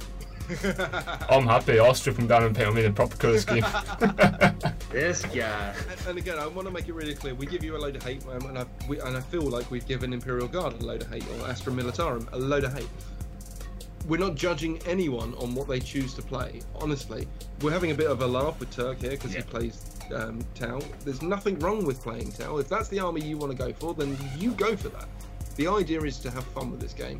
Yes, you may get a lot of people uh, taking the Mickey out of you, like we have, or even just being generally rude to you because of your army choice. But you ignore that because you're going to have fun playing the game regardless. No, yeah, It's exactly. gonna be that much better when you kick their ass. Exactly. Yeah. You imagine, I mean, like, like I've already told Turk I'm going to wipe the floor with him. Imagine how annoyed I'm going to be when he beats me, and how happy he's going When, to be. when When I beat When you. he. Yeah, well, I mean, good luck. but you know, it, this is the uh, the like in any boxing game, you have the the the, the smack talk beforehand. This is the Yeah. smack talk before a game. At the end of the day, if you collect an army, you hate all the other armies. That's the point. So Yeah. You Yeah. pretty much threw up your middle finger the day you started collecting that particular army. It's like this is the army I'm invested in. I've spent X amount of money on this. I am going to love this army until I die, and that's as simple as, as, as it can be. Yeah. Uh, yes, you may collect other armies, but there's nothing better than your first army, Space Wolf. Yes. Um, so don't feel bad if you do collect Imperial Guard and we've just slated on you for the last half an hour. I apologise for that. And don't feel bad if you collect Tau, although feel a little bit bad because Turk. Don't feel bad at all. Wear that Tau with pride. Use them with pride. And this is why we're painting them in proud colors. it's right here. You've got to do it. I mean, I would buy, uh, I mean, in in fact, will buy Tau miniatures, but only to paint because I don't. It's a different scheme. I've never painted them before, and I'd like to try it. I Different, different style as well. Like me and Vanilla, have, well, we spoke about this in our last podcast attempt. The Tau open up a lot more. It's like picking Tyranids because of them being organic. Exactly. Yeah. But on the opposite scale, you have Tau, which are like mechs, and all their armor's sort of clean. You won't have these massive gashes that you can No, put no. into stuff because then if they do, if they get hit with an axe, they're dead. Yeah. Then the armor's not getting used you, again. don't, So you don't see injured Tau because they're dead. Every, they, they, they are immaculate, and, Yeah. and I really like that about them. Um, and, and I love the models. I think the models are great. I just, unfortunately, they came along with a load of lore that I don't necessarily like, and, and, and so on and so forth. And I've never picked them as an army. Like I will support to the end of the earth the Space Wolves, the Necrons, and the Tyranids because they're the armies I play. yeah, Uh, if I did have a stroke and decided to play uh, Tau, then I'd support them. but it's probably not going to happen. it will. I will The- convert you. The only complaint that I have, uh, this is kind of, I'm, I'm gonna throw a rocket at Games Workshop here. You know, the Okay. people get mad about it, so be it. Why in the hell would you introduce all these cool ass mechs and not give us a mech line of paint? Why do we not have pearlescence? Why do we not have a wider range of metallics? You want to talk about a drop ball? That's a drop ball. Uh, there's so much potential with those mechs, and the only way you're going to really bring them out, again, shots fired. You're not going to bring out anything if you're going with Citadel paints. I, I don't care. Hate on me all you want. You need to go grab yourself some true mech paints, get into pearlescence, get into those nice metallic flake colors, and really make them bitches pop. I mean, that, Yeah. that's there's so much. Well, Absolutely. I mean, uh, I just you saying that, I'd never even thought of that. But a pearlescent fucking, sorry, it's language, but a pearlescent um, Tau army. Yes, absolutely. Like, but I don't see it. Why would you go pearlescent? Because we're talking about we're talking about futuristic. We're talking about straight power. We're talking about nice crisp edges, new machines. These bitches should be top of the line. And they're a top of the line, pristine. They're a pristine army. They are meant Exactly. to be perfect in every way. They are for the greater good. No, yeah, I know that. It doesn't have to be over the top pearlescent. It and it has to be subtle. Yeah, But subtle we don't pearlescent, I have understand, anything, anything like that in the Citadel paint range. Really. You've No, got some agree. metallics, but you're not going to paint um, a Riptide in in gun gun bolter metal or whatever the equivalent is, Leadbelcher, and so on and so forth. You're you're not going to do that. You you, you want subtle uh, pearlescent blues and greens and stuff like Well- that to, to to make it pop. If, if you keep with the lore, you won't. gonna say that. If you keep with the lore, you. You you paint you're painting blue, right? Yeah. You're, you're sticking to the true Tau colors. Well, no, it's not tau colours, but Well, well you, you get what I'm saying yeah, here. I'm sticking to the lore side of it more. That's very flat for such an immaculate model. No offense, your your paint's good. I'm not saying anything bad about that. What I'm saying is, imagine that blue in a metallic. Or in a, in a pearlescent, where that model shimmers and shines when it's on the table, something that really catches the eye. I think we've got different meanings of pearlescent, to be honest. Because pearlescent to me is it changes colour in a different light. No, it's more it's it's more of a, met- a metallic uh, sheen, but with more color. So you can have like very deep reds, but they'll shine like a metal. Like uh, at the moment, I, I don't know whether you can see your own video, and I'm sorry for the podcast listeners, but your headphones look almost pearlescent at this moment in time because of the lighting that you've got in your your roof. They look almost metallic. Uh, Okay. So I mean, it's, it's very hard with an audio podcast, but uh, this is a pearlescent uh, red. It's metallic, but it it shines like metal. Okay. Yeah. Um, and I've seen I've seen uh, chaos Khorne armies being painted up with me- pearlescent reds, very dark reds, but they shine with this um, metallic edge to them that makes them feel like they are really there, if that makes any sense, but re- like really vivid within themselves. That's the thing. I might be thinking of a different type of paint then, because um, like obviously totally off topic, but like Need for Speed, the game. If you had pearlescent paint on your car, one you look at it, it will be blue, and then you change the angle that you look at it and the light, it'll be pink. That is Yeah. another. Um, that is another aspect of, of pearlescent that you can do, but you don't have to go down that route.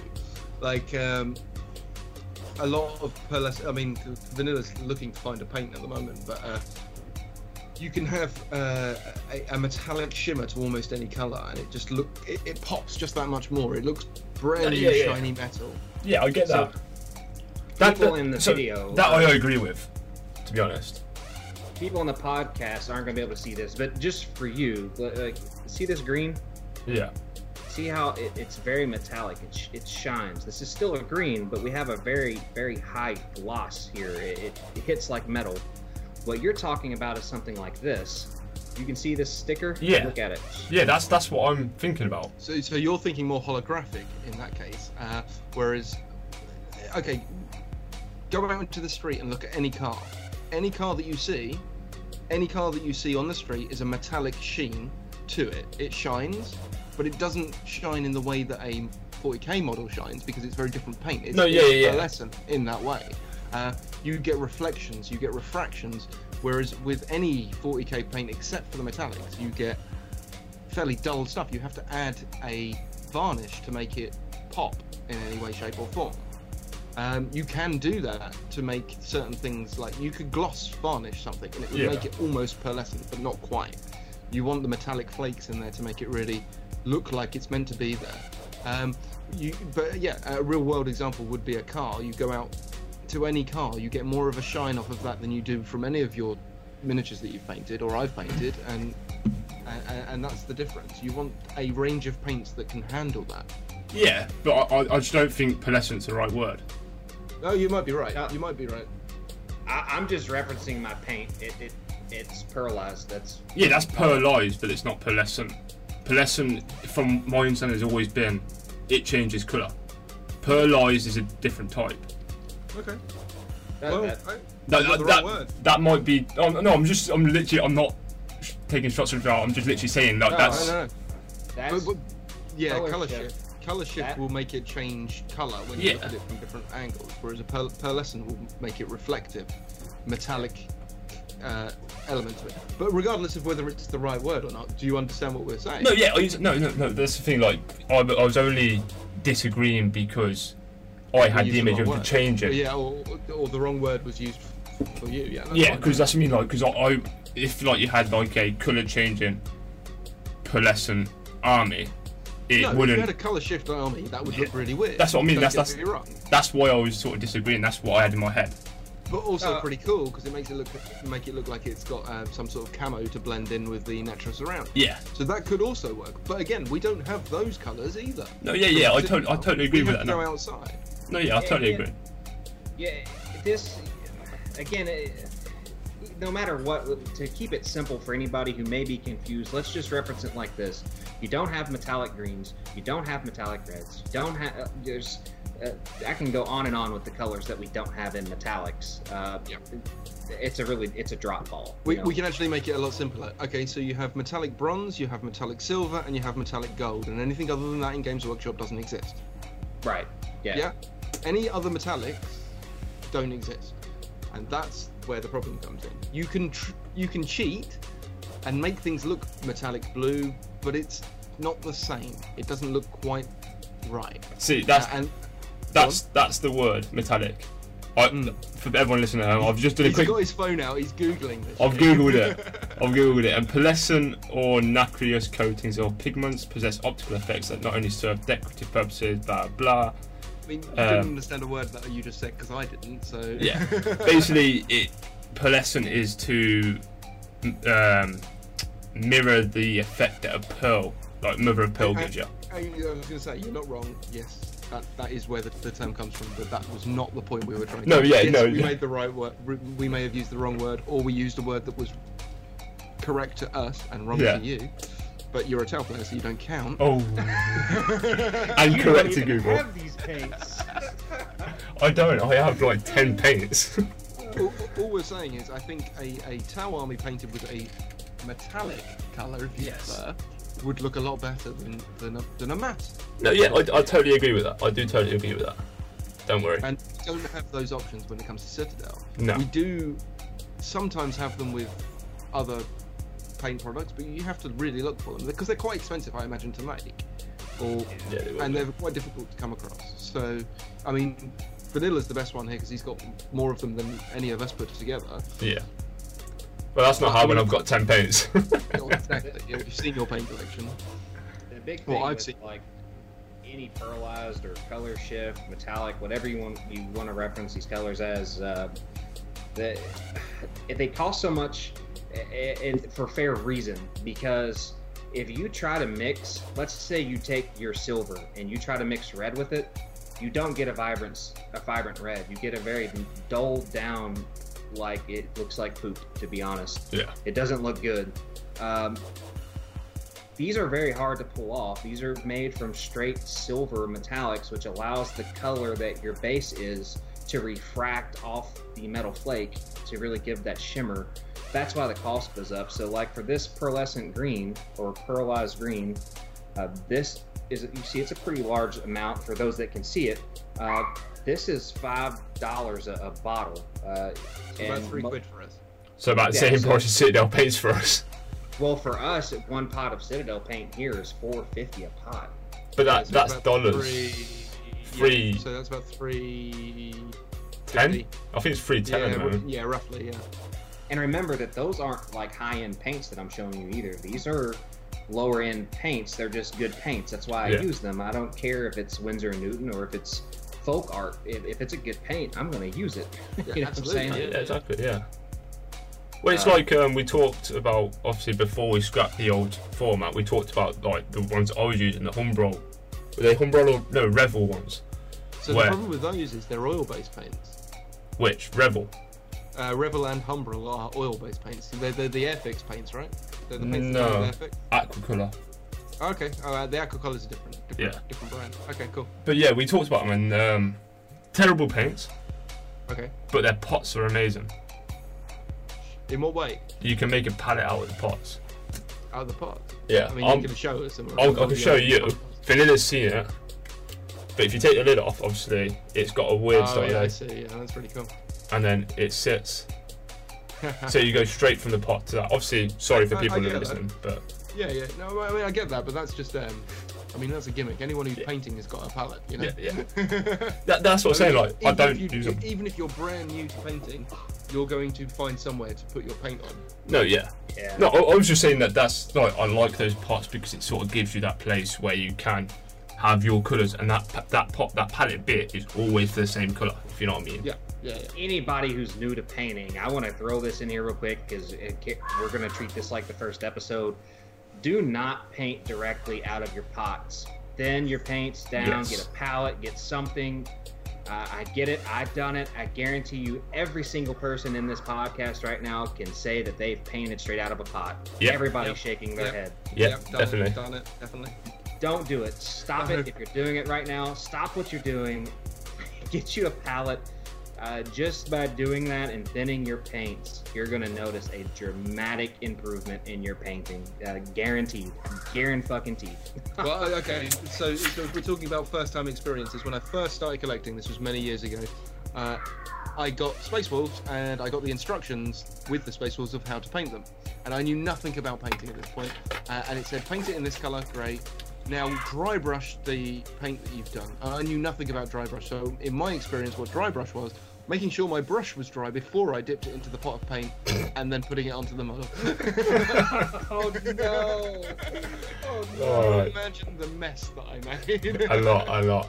See, that's the other thing about when I first started in Games Workshop. I sat there, and on those beginning days, they taught you how to paint as well. Yeah. Like they taught you all dry brushing and washes and all that sort of stuff. So like I had a couple of models that looked amazing, and a couple that looked absolutely shit because I did them at home. Yeah. You know, we should also include anybody who may be new to this hobby.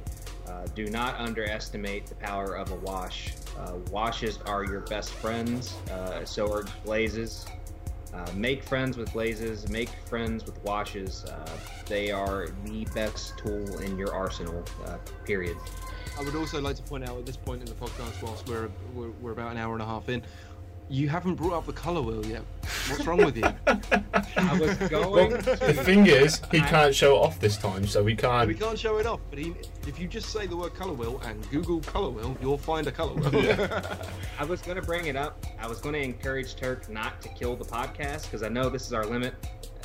We're on a good flow. I wouldn't kill it. Let's just Oh, let no, it no, run that's until what it I'm ends. saying. Uh, He can edit- but he can edit it Don't worry about it. You know, joke. the the color wheel. Since we brought that up, Oh, yeah. what, what have you done, Red? make time for it.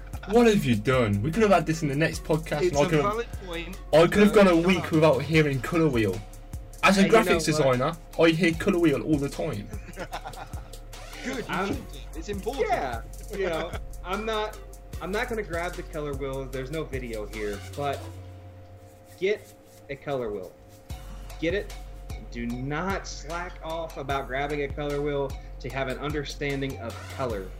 Uh, the, the biggest thing I want to reference here, and I'm expecting at least one of these two to shake their heads no.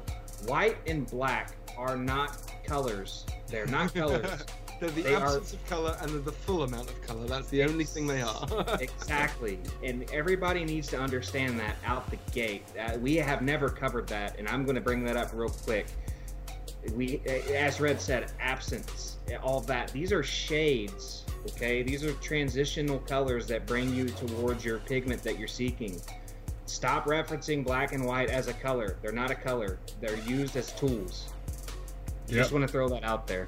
Yeah. sounds pretty harsh but Especially like okay, so there's a difference between um, light and paint. Okay, so when you're dealing with light, you have well, I'm going to turn a light on and I get like white essentially. I get white, uh, which is weird because that's all of the colors combined. Okay, when you're dealing with paint, you're mixing colors to make different different colors, and it doesn't necessarily make sense that that white is just a lighter version of whatever paint you're dealing with. Uh, you've got to realize that the black, when you turn off a light, it's dark. That's the absence of light. And when you're dealing with a model, you're looking at shade and highlights. Okay, so if you turn off a light and you don't want light to be there, it's going to be darker. If you want a, a lot of light, it's going to be lighter. So that's how you play black and white into your paint scheme in any way, shape, or form. You just have to say, okay, what color is it originally, and can I make it lighter, or do I make it darker? Well, let let's sort of cut it up because um, you said oh, obviously when you mix paints, when you turn a light on, it's white light, it's all the colours Yeah. mixed together. It's still all the colours mixed together when it's in a paint form, but only to your eyes, not the Yeah. pigments. You don't mix all your pigments together to make white. No, of course. But- yes, and that's the difference between light and paint. Obviously, Yeah. you, if you mixed all of your colours together on your palette board, you'd end up with a horrible brown mess, probably. Yeah. Um, and it would it would look awful. So the way you perceive light and the way that you paint light is slightly different. Yes. when you perceive light, it- white is a, con- a complete collection of all the colors. That's why you get rainbows and stuff like that. If you are painting, you cheat. You've got a white pigment. You can use that. It gets things lighter. If you literally have three paints, uh, and one of them's a green and the other two are black and white, you've got a whole range of green paint. Well, You can make it whatever color you want, the other idea is as well long as it's green. if you've got pretty good pigmented paint, you could have red, yellow, no red, blue, and my mind's gone blank. I should really Yellow. know this as a graphic designer. You, you need the primary No, colors. red, blue, green. No, Oh, red, blue, green are the uh, color, primary colors on the TV and red, light. red, blue, yellow. Yeah, that's the right, right one. Okay. Yeah, and you can make a numerous amount. You can make every other color basically. every single one. It is important to note while we're on this topic as well. This doesn't mean when you mix colors and you're trying to climb up the color wheel in, in your shades of red that you just add that you just add white and it gets brighter and brighter and brighter. No, no, no, it doesn't work that way. You have to make sure that you're adding a, a, a derived color that makes up that red because if you just start adding white to that color, you start getting a Desaturated. pastel You Yeah, desaturate it- the color. yeah, and that trick, which hopefully we'll cover one day, I use that trick on my gemstones. I use white with an original derived pigment uh, to achieve that that real soft light transition that passes through the gemstone. That that's a, a whole other topic for another time. But just know that you need to you need to have an understanding of what colors make what colors, Well, basically. Well, you don't. If you just want to have fun with the hobby, crack on with it. Do whatever you want. That's fine. It's whatever you want to do. But but at the same point, if you've got those three basic colors, play around with those on your palette and see what you can come up with. Yeah, Because you'll, saves a bit you'll you'll be amazed at the amount of colors that you can produce. Uh, there was a running joke on Vanilla's, uh, and I think he was multi-streaming at the, at the, at the time, but on Vanilla's uh, stream, which was a particular user uh, struggling to make purple. Yeah. Oh.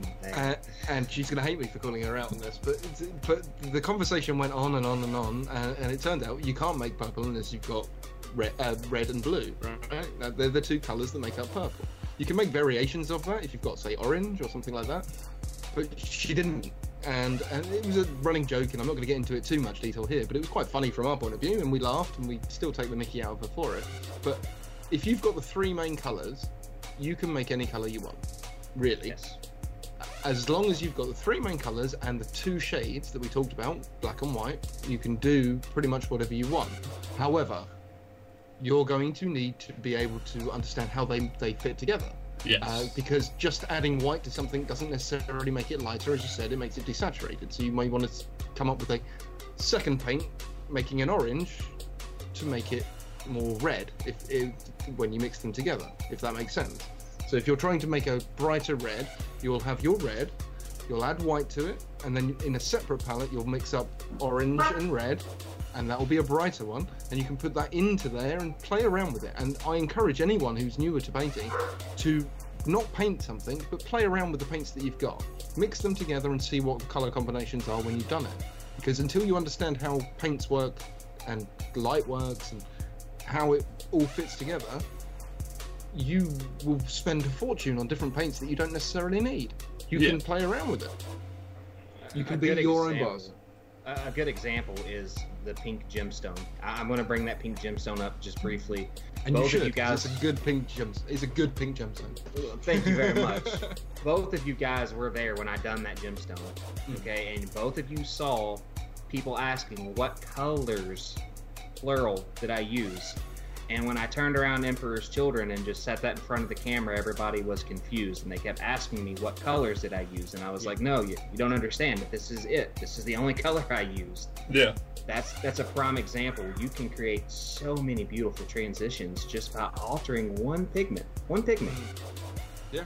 Yeah. But that. to, to be fair, oh, go on. No, you could carry on. Uh, so, like, as uh, uh, recently, I've just bought myself a wet palette. I mean, the really interesting bit thing about that is um, you can leave it overnight, and when you come back to it, you see the paint still there.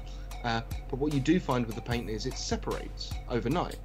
So, like, my greens have separated, and when I come back to them, they look black.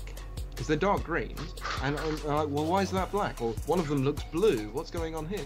And you Yeah. can see the different pigments that are in there. When you mix it back together with your brush, it suddenly becomes comes back to life and becomes the color that you want. But you can see how the different paints are made up, what pigments are in there, uh, and, and from that you get a basic understanding of what makes makes up that paint. So I know that uh, my Death World Forest is is a darker green, but whereas my Waaagh Flesh is a gr- is a bluer green because there's more blue in it than anything else. Well- it's really interesting to just play with your paints and see what they're made of, so that you can replicate that. Should I, when I run out of that that that color? Yeah, the other thing I as know. well is it will surprise you what colours make what.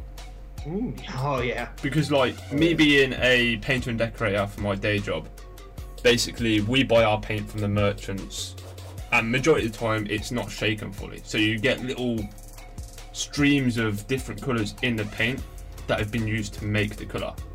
So we had like a, a bright pink colour the other day, and one of the colours that was streamed through it was an orange. Mm. So it, it will surprise you what colours make up what. yeah, yeah. So it is good to Yeah. play around with it and you'll learn it. The big thing is orange. I'm going to reference orange because the the red and yellow combination, okay, to produce your orange.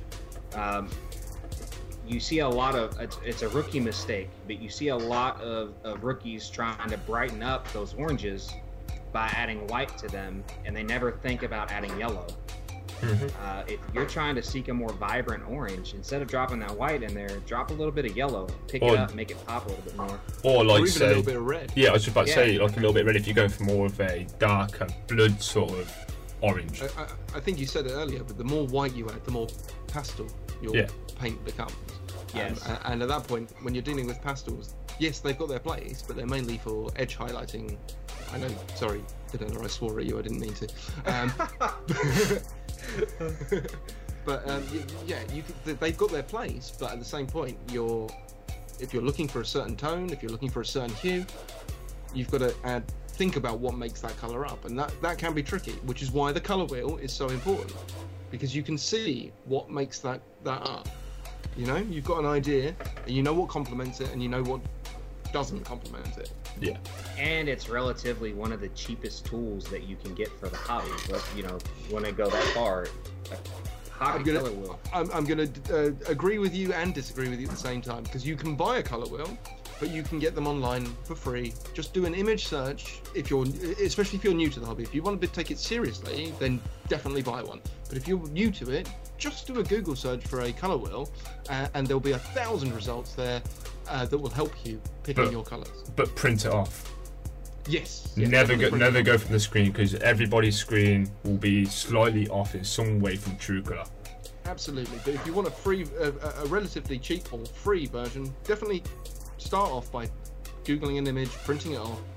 Once you've got used to that, then maybe invest a couple of bucks, a couple of pounds, whatever, into a professional color wheel because it will help you out a little bit more because Yeah. they tend to be a little bit more advanced. But it's a very simple tool, and it's so important because we're dealing with color every day. Yeah. Yeah. But on this point now of the Mm. gemstone and the different shades and stuff like that, that's a good place to end and transition into our tutorial. Which I'm hoping Vanilla will do the gemstones to show off that sort of Yeah. transitionary colour stuff like that. Um, so, So by want the end of this, we'll all be able to paint perfect gemstones, right? definitely That's yeah, the idea. definitely yeah. Hopefully. With practice, obviously. so. But yeah, obviously, I want to thank Red for joining us today and sitting here and shooting these craps with us. And well, thank you very much for having talking me. around. It's been I- good fun. Thank you. I'd like to thank Vanilla for being here as always. Well, this is the first one, but you know, as always from that one. Yeah, it, you know, it's uh, it's always awesome, man, to get on here and talk talk Warhammer, Blood Bowl, painting. It's a passion we all share, so it's Yeah. nice to extend to the community. And then hopefully next week we'll have a different guest to keep all right, the all right. to- Hopefully to- next week we'll get rid of this guy. To, to keep the Tau hate out of you. Oh, come on, guy wise, he's gonna be. Guy, Guy loves Tau. Guy loves Tau. Uh. Oh, we're, we're hoping it will be Guy. Um, so it'll be Sorry, good to get to speak to him. spoil Huh? that. Edit that out. I I Yeah. didn't mean to spoil that. Nah, it's, edit all, it's all right. I, well, I want to be able to do it so we can tell everybody at home listening who's going to be on the next week, so they've got something to look forward to. Because we are we are going to aim for streamers mostly.